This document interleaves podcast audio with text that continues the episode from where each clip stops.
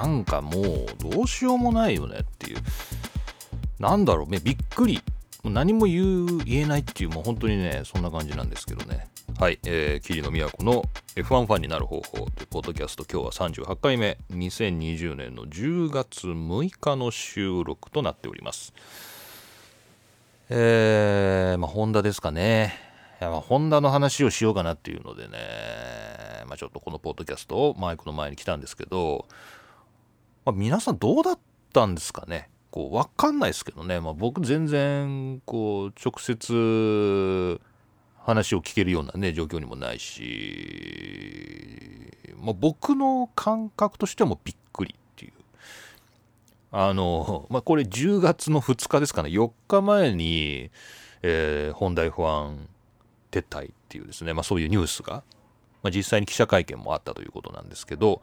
流れました。夕方ですかね。で、まあ、結構騒がしいというか、えーみたいな感じで、まあ、僕もツイッターでいやいやいやいやっていう、いやいやいやいやっていうですね、そういうリアクションをね、こうついしてしまったっていうぐらい、もうなんて言っていいかわからないというか、もう本当に、なん、なんですかね、まあ、例えは良くないですけれども、あの、まあ、本当ぼんくり正月仲良くしてね、小さい頃も遊んでくれてたおじさん、親戚のおじさんが、おい、昨日亡くなったってよみたいな、いやいやいやいやみたいな、えっていう、ね、そういう、まあ、これあの桐野家の実話でちょっと恐縮なんですけどね、まあそういうことはまあ皆さんの身近にもありますよね。親戚のおじさんおばさんがいきなりね、えみたいな、まあ、そんなことはまあ多々あるわけですけど、まあ本当それに近いぐらいの、えまさかそんなみたいなね、うーん、まあ、なんかそういう驚き、もうそういうことしかないなっていう。まあ、これは本当正直なところだなっていうふうにね、まあ、僕は思ってます。で、えー、っと、まあいろいろなんかね、まあニュースはたくさん出てるんですけど、まあこれあれですね、レスポンスの、えー、じゅうがついつかの記事ですね。まあじゅうがつふつかの報道からみっか経って、まあ、これ新聞ウォッチという記事なんで、まあ、いわゆるこうマスメディアでねどんなことが言われてるかっていうようなことをこうまとめている、レスポンスがねまとめているっていう、まあ、そういう記事なんで、ちょっとねあのこれ客観的かなということで紹介してるんですが、まああのー、まあホンダのこの体力低下っていうんですか、もうホンダはまあ経営状況がまあ非常に厳しいと。まあ、これは事実としてあるとね、まあ、そういう意味で、まあ、エフワン っていうところから、まあ、完全に撤退するとね、にせんにじゅういちねん限りでね撤退するという、えー、っていうのはまあやむなしというか、ね、そういう感じの論調っていう風ですね。でまあここであの次はジェット機かなみたいな、ジェットとも毎年、まあ、さんけたおくえんの、まあ、赤字を、えー、出しているということで、まあ、エフワン はよんけたの億ですかね、よんけたおくえんの、えー、赤字を出していたそうですけれど、赤字って言っていいんですかね、まあ支出を出してたらしいんですけど、まあ、ジェットはジェットでねまたさんけた出しているということで、えーまあ、次はさんけたのジェットをどうするのかなみたいな、まあ、感じでこうどんどんどんどんですね、こういわばこうよよ余剰が余力があってっていうんですか、余力があってできてたことみたいなのが、えー、どんどんどんどんですねこう切られていくというね、まあ、そういう日も近いのかなっていう、まあ、そんなようなあの展望を、まあ、各社示しているぞというね、そんなような記事が出ています。あまあどうなんだろうね。しかしこうなんか環境技術っていうんですかね、こうえーまあ、イーブイ であるとか、まあ、自動運転、うんまあ、そういうところにこうお金リソースを集中していくっていうなんか、まあ、そういうホンダの言い訳というか、まあ、理由っていうのは、まあ、そうなんだろうなっていうね、まあ、むしろそれは絶対、まあ、やってんだよねもうね、まあ、ホンダもね イーブイ 出しました、ちっちゃいね可愛い イーブイ 出しましたねしね、まあそれやってるんでしょうね各社ね。まあだから、まあ、それは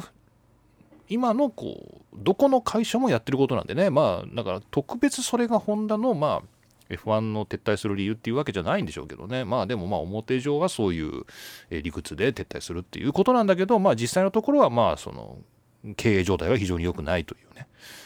えー、そういうことだよっていう、まあそういうことなんですよね。まあそう言われちゃったらこっちもどうしようもないんですけどね。まあしかしこうなんすかね、まあなんかこうまあホンダのねこうなんかななねんはちねんぐらいでねこう入ってきて出てくっていう、えー、そのサイクルって言いますか、まあなんですかね、こうちょっと景気良くなったから来てこう景気悪くなったら出てくっていうそのななねんはちねんぐらいのサイクルっていう波ね、こうなんか個人的にもったいないなと思うのは、まあ今その エフワン とかレースでねこう見た車がかっこいいからそのメーカーの車を買おうっていうふうに思う人が、まあ、果たして今どれだけいるのかっていうのはまあそもそも疑問ではありますけどね、疑問ではありますが、まあ、レースで活躍するっていうことが間接的にはその車の売り上げにつながるんだっていうね、まあ、そういう、えー、まあ非常に古典的な考え方を尊重するんであればね、まあホンダがななねんはちねんやっているという間にね、えーまあ、毎年車を買い替えるっていう人はほとんどいないですよね、この日本でね。車検という厳格な制度がありますから、まあ、さんねんめごねんめななねんめぐらいのねそういうところでこう乗り換えを検討するっていうかね、えー、そういうタイミングが来るわけじゃないですか。ということはですね、まあ、ホンダがななねん頑張ったと例えばねっていう間に僕らが車買い替えるときは次はホンダにしようかなっていうね、こう エフワン で頑張ってるしこうホンダのディーラー行ってみようかなっていうふうに思うタイミングというのは実はいっかいかにかいぐらいしかないっていう、この庶民的な話ですけど、こう毎回こうレースでねホンダ見てるとで、あやっぱいいなと、ホンダやっぱレースに出てるホンダはいいなって、次まあずっとまあトヨタ買ってきたけど次はホンダのディーラーまず行ってみようかなみたいなね、そういうふうにまあ、仮に毎週末思っていたとしてもそれが実際の実行に移されるこう車を買い替えるタイミングっていうのはそのホンダがこう エフワン にいるななねんはちねんの間のいっかいかにかいぐらいしかないっていう、えー、っていうことを考えるとなんかもったいないなっていう、もうちょっと長いことやってたらなっていう感じはしますね。こう、まあ、実際にそれでホンダを買うかどうかは分かりませんけれども、こうなんかこう消費者行動、日本の消費者行動として考えた場合ね、あのもったいないな、短いなななねんってっていうのは意外と思いました。うん。まあね、えー、まあでもまあ別に車を売るっていうのがもう今 エフワン に参戦する目的ではないでしょう。多分ね、それはメルセデスもそうだと思いますけどね。えー、だけどフェラーリだけは違うんだよね。フェラーリだけはフェラーリを売るためには エフワン が必要なんだよねっていうのが、あ、これちょっとまた別の記事なんで、まあはい、えー、ちょっと一回休憩して東洋経済の記事を次紹介します。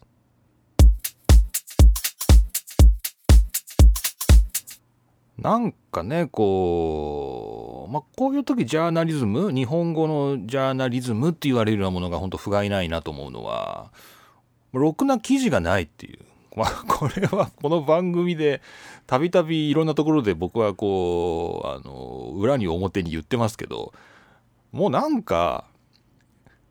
本当ろくな記事がないなっていうのが、こういう時に露呈するなっていうのが、まあ、正直なところで。お前そう一般ファンのツイッターじゃないんだからみたいなね、こうむっちゃこうなんか感情的っていうのかな、もう私の信じていたホンダがこんなひどいことをみたいな、なんかねこう怒りみたいなのか、いやもうそんなことはもうにねんもさんねんまえから分かってたよみたいなね、そうなんかすごい突き放したようなやつとか、もうちょっとその真ん中を行くようなこうあのなんかないのっていう。こうね、こう触れ幅って言いますかね。でもなんか関係者の発言だけ並べてたって、それは何も言ってることにはならないわけだから、その発言が一体何を意味しているかっていうことを言えっていうのは、まあ、いつも言ってますけど、あのまあなんかねこうあんまいいのないなみたいな風にちょっと思ってて、えー、とじゅうがつふつかから、まあ、今日じゅうがつむいかなんですけども、よっかかんねちょっとチラチラとこうウェブのニュースを見てたんですね。でまあもちろんその中ではもちろんいいものもたくさんえー、あるんですよね、あるんでしょうけど、まあ、その中で、まあ、これも一つねこう、まあ、ちょっとこう我々にこう冷静な水を浴びせてくれるというかね、まあ、そういう記事としてこの東洋経済オンラインのね、えー、桃田健二さんの、えー、ホンダ エフワン 撤退に見たフェラーリとの決定的な差というちょっと煽り気味なタイトルで、これ中身大丈夫なのかなっていうふうにね皆さん思われると思いますが、こ中身はかなり、まあ、まともな記事でした。にせんにじゅうねんじゅうがつむいか、うーん、まあ、ビジネスモデルによって異なる エフワン 参戦の重要度というね、まあ、そういう記事のタイトルがついてます。で、あの僕実はねこの記事を読むまでこのホンダ エフワン 撤退っていうニュアンスをちょっとちゃんとつかめてなかったんですけど、まあ、ここでね冒頭に書いてあるのはもうホンダのね、あのこう質疑応答、この会見の質疑応答の中で参戦終了というのは再参戦しないことだとね、えー、参戦終了っていうのはまあ撤退とかね、まあ、そういうまた次またやるよっていうようなニュアンスを含ませたものじゃなくて、もう再参戦することはないと、もう参戦を終了すると、ね、そういう意味なんだっていう、まあ、ホンダの、まあ、社長からね、あのー、そういう明言があったというところを読んでね、そういうことなのかと、ね、ちょっと僕は思いました。はい。えー、ただしですね、まあ、あのーホンダを攻めるっていうことはなかなかできないなっていうね、まあ、そんなような感想がねこの記事を読んだ後には出てきます。で、なんでかって言いますと、まあ、レースはホンダの ディーエヌエー だというね、まあ、そんなようなあのスローガンありますけどね、まあ、じゃあホンダがレースしてなきゃいけないかっていうと、ホンダのビジネスモデルとして、まあ、つまりこう車を売っていく、こう会社を回していくっていうその活動の中で、えー、ホンダというのは大衆車を売るねこうメーカーですから、まあ、安く頑丈で、えー、庶民が手に届く車をいかにたくさん売るかっていう、そういうモデル、まあ、これは日本のメーカーみんなそうですよね。トヨタもそうだし、あの、まあ、みんなそうですよ。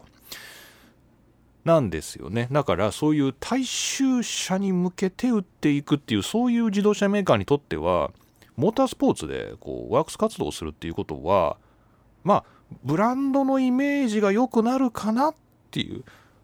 ね、あのまあ、もしくはその一部の車種ね、まあ、それは ジーティー、まあ、スーパー ジーティー なんかも明らかですけど、まあ、この車がレースで走ってるっていうね、これを買ってくださいねみたいな、こうすごくこうそのメーカー全体っていうよりはこの単一の車種のブランドイメージを上げるとかね、そういう効果ぐらいはあるし、まあ、モータースポーツをやっているっていうことでこう全体的な雰囲気もなんとなく良くなるみたいな、まあ、それぐらいのあのブランドイメージみたいな、えーまあ、そういうのはあるんだけど、えー、別にやってなくてもいいと、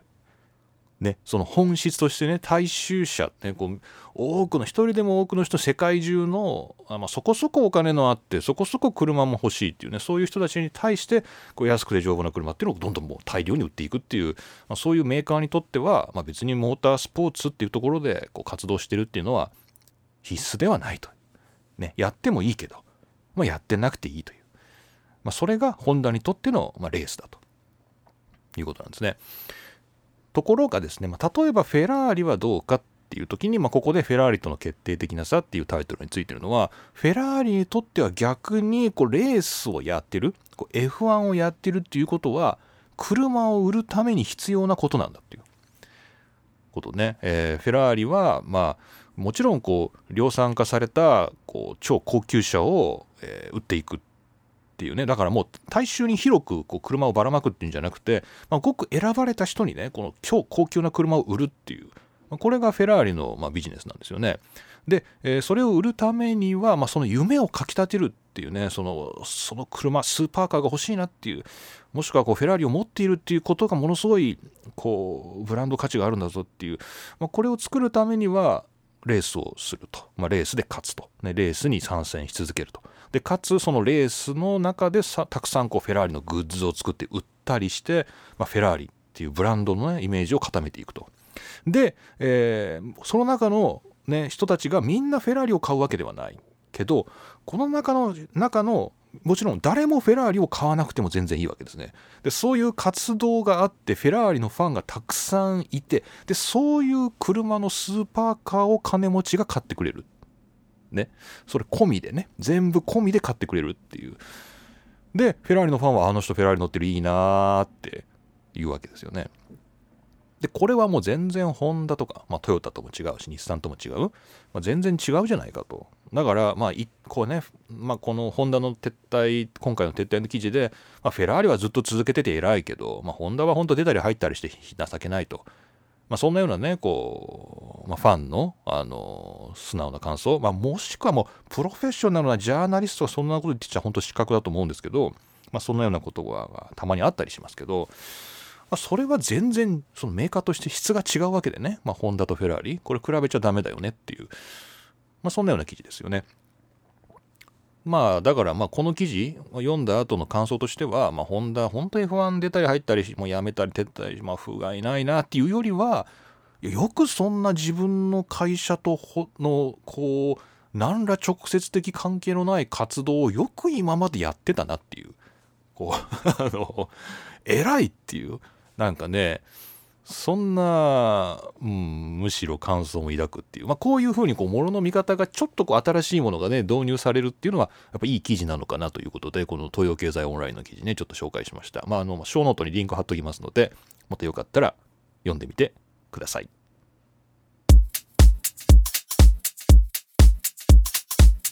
いやーなんかね、あのー、まあでもこの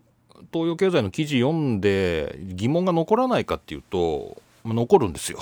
あの全てを解説している、全てを説明しているわけではないので、じゃあメルセデスはどうなのとかね、えー、ルノーはいいのみたいな、えー、そういうところはね当然こう疑問になるよなっていう、うん、じゃああのに社が参戦しているのはなんでなんだと。メルセデスもルノーもまあまあ大衆車だと思いますよ。特にルノーはそうですよね。まあ、メルセデスも、まあ、大衆車ですよ。大衆車ね。あのまあ、そこに特別なこうベンツっていうブランド価値をねあの持つかどうかっていうのは、まあ、別としてね、まあ、日本やアメリカでねこうメルセデスに乗ってるっていうのが、まあ、特別な意味があるっていうのはまあ否定しませんけれども、まあ、かといってじゃあトヨタより高いかとかね、こうホンダの車より高いかっていうと別にね、あのメルセデスだって A クラスとか買えばね別にその高くないわけ、めちゃくちゃ高くはないわけで、えー、まあルノーだってね大衆車がたくさんあるわけですからね、まあ、だから別にそんなフェラーリとは違うわけですよね。何千万の車を売るみたいなそんなのではないわけだから、じゃあなんでメルセデスやルノーはやってて、まあ、ホンダはやめるんだろうなみたいな、まあ、逆そこだろうね。今度聞きたいのはね、この桃田さんにも聞いてみたい、こう何が違うのかなっていう。うん、じゃあホンダは何が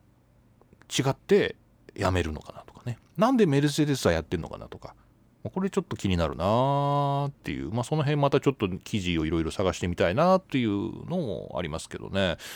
もうぜひちょっと書いてほしいですねみんなね。まあでもバッと素人感覚で思うのはね、まあ、メルセデスは今、まあ、勝ってるとね、あのまあ勝ち続けているっていう状態でやめる理由はないわけでね、まあ、メルセデスは今この エフワン っていうもののこうイメージを一身にこう利用できる立場にあると思えばね、メルセデスっていうのはまあ今やめるっていうことはない、でも将来的にはやめうるよなっていう、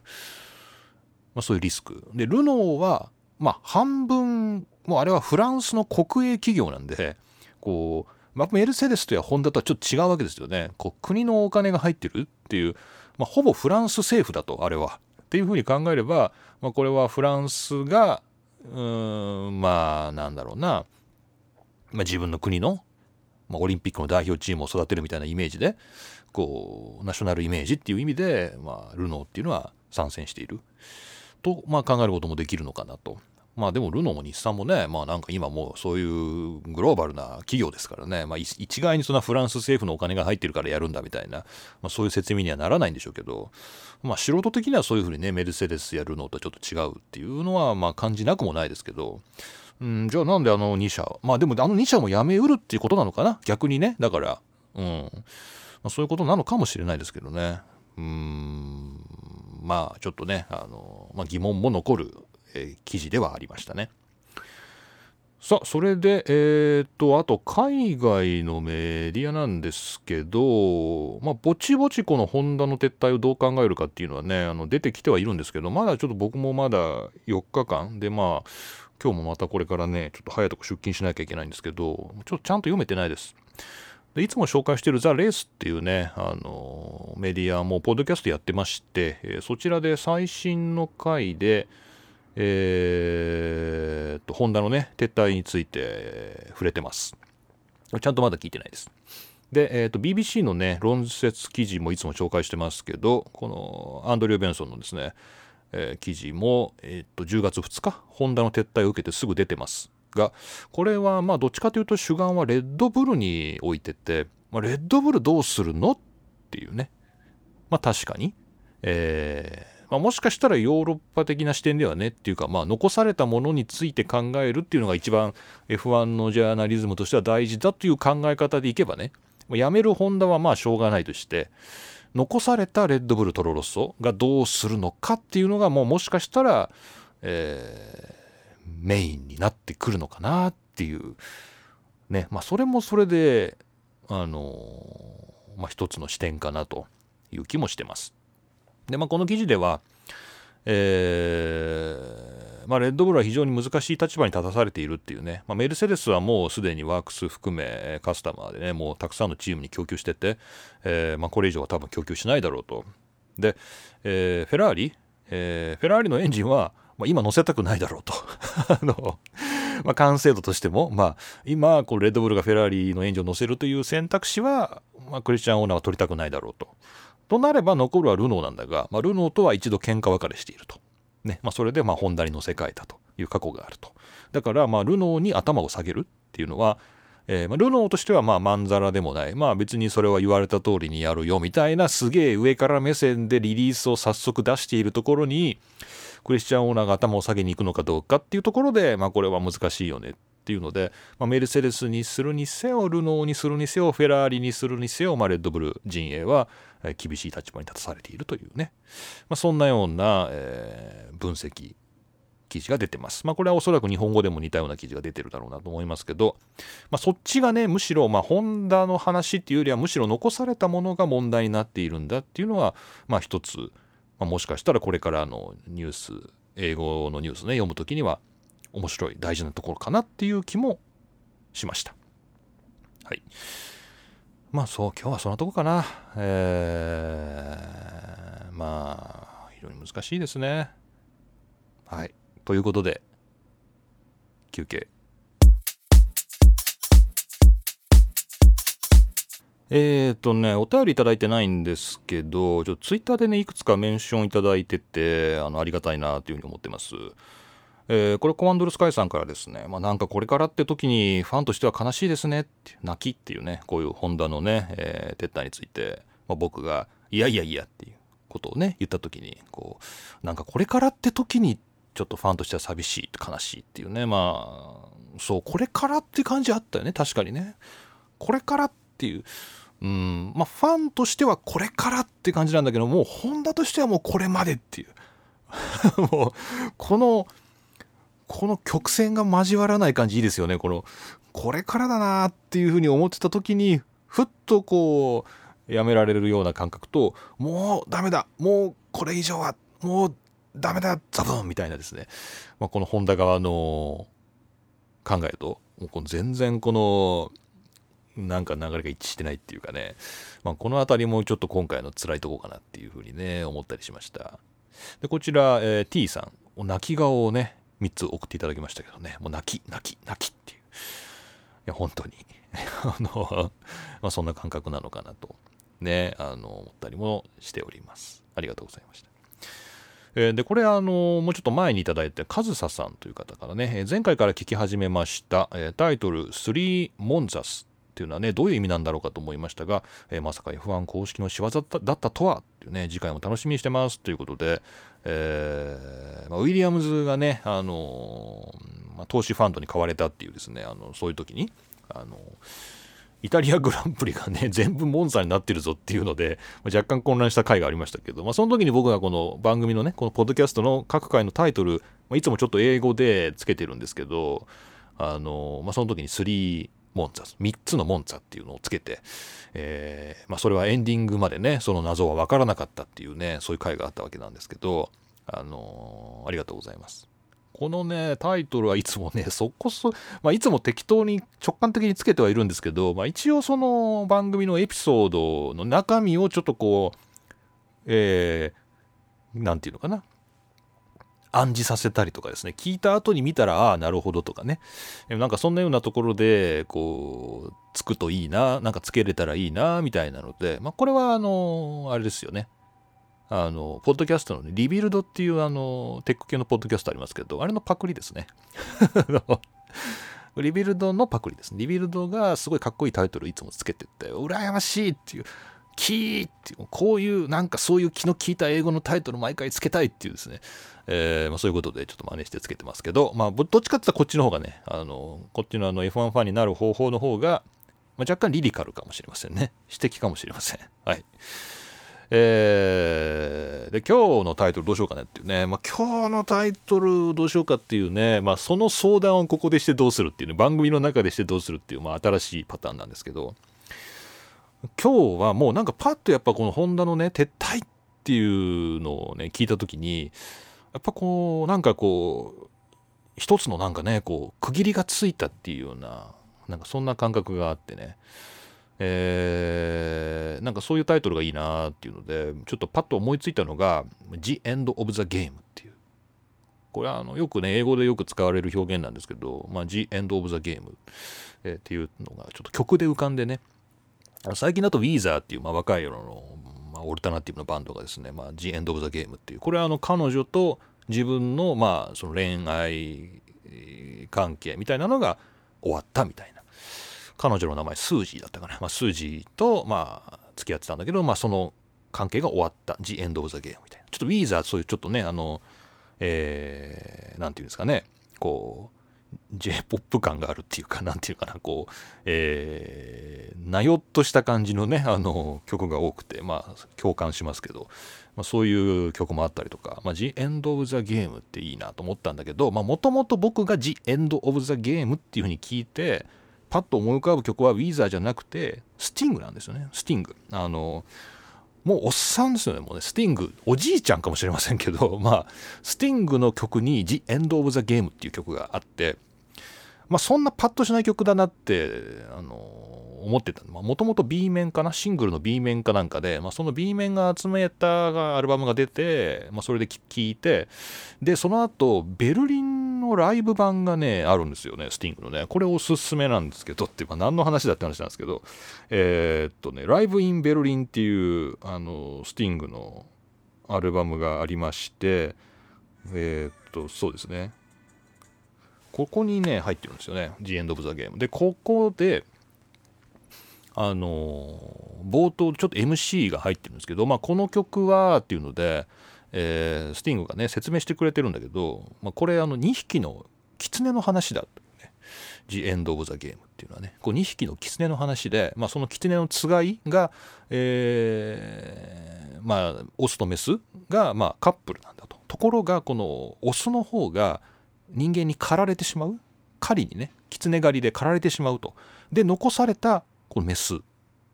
ね、でこの彼らの話なんだっていう。だからこの The End of the Game っていうタイトルは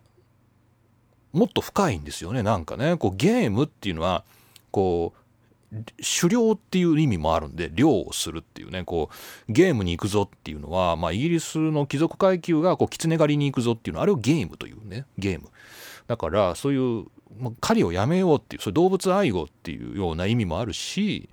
こうさっきのウィーザーの曲みたいなこうふたりの関係の終わりみたいな、こうゲームの終わりみたいな意味もあるし、えーまあ、より深い意味があるっていう意味でね、このスティングの曲いいなっていうふうに思ったんだけど、なんかこうホンダのね今回の、えー、撤退のね話を聞いてね、まあ、この The End of the Game っていう、なんかねこの曲がこう僕らファンとね、こうホンダとそして エフワン とっていうこのさん社の関係を、全くこうスティングが思いを込めてこの曲を作った意味とは全然違うところでいいなっていう、こう The End of the Game ってこう一つのゲームが終わったってい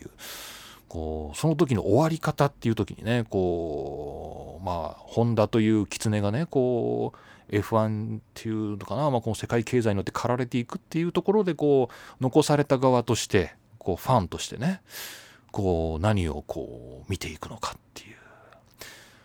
時のね、こういい曲だなっていう、まあ、これはまあこれ僕ね、本当ラジオの ディージェー だったらなってたまに思う時があるのは、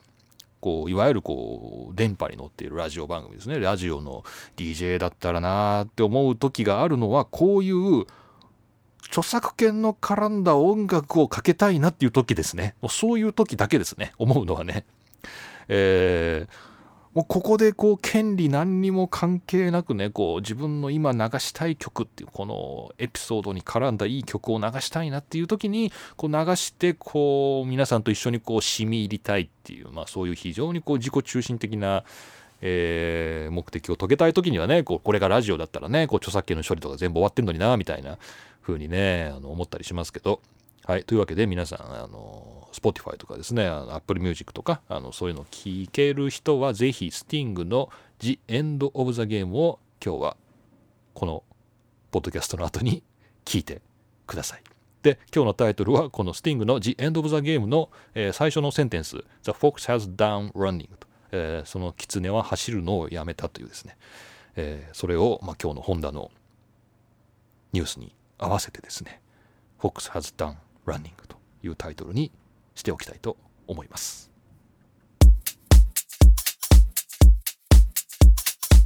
はい、というわけで今回も何一つ盛り上がることなく、えー、チェッカーを迎えました。霧の都の エフワン ファンになる方法さんじゅうはちかいめ、ホンダの完全撤退に寄せてですね、この煮え切らない思いを特に結論もなく語るという、まさに盛り上がるところのない、はい、えー、睡眠導入にぴったりなエピソードをお送りしました。えー、っと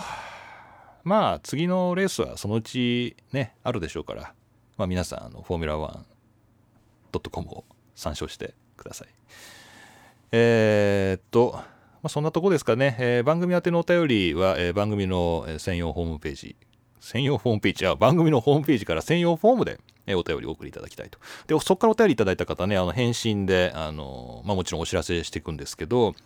この番組のパドッククラブパスっていうね、あのそういうものをね差し上げてます。まあ、何のことはないんですけど、この番組のホームページで動画のねコンテンツが見られるというね、そんなものです。動画って言っても別に僕がなんかこうどっかでこうアクションをしているとかですね、 Vlog をしているとかそういうわけではなくて、まあ、単にこの話しているこの今まさに僕がこの話しているソファーの上があるんですけど、まあ、そこの動画がついた、えー、トークが見れるっていうですね、まあ、その程度のものなんで、まあ、全然大したことはないんですけど、えーまあ、ぜひ、まあ、もし興味があったらですね、あの見ていただきたいと、まあ、そういう方はですね、ぜひ番組のお便りでこのパドッククラブパスをゲットしてほしいなというふうに思っております。はい、それじゃあまたそのうち皆さんお会いしましょう。えー、しばらくはホンダのニュースがね、えー、ちらちら出るかもしれませんが、まあ、ちょっとそういうところも楽しみにしていきたいと思います。それではまた。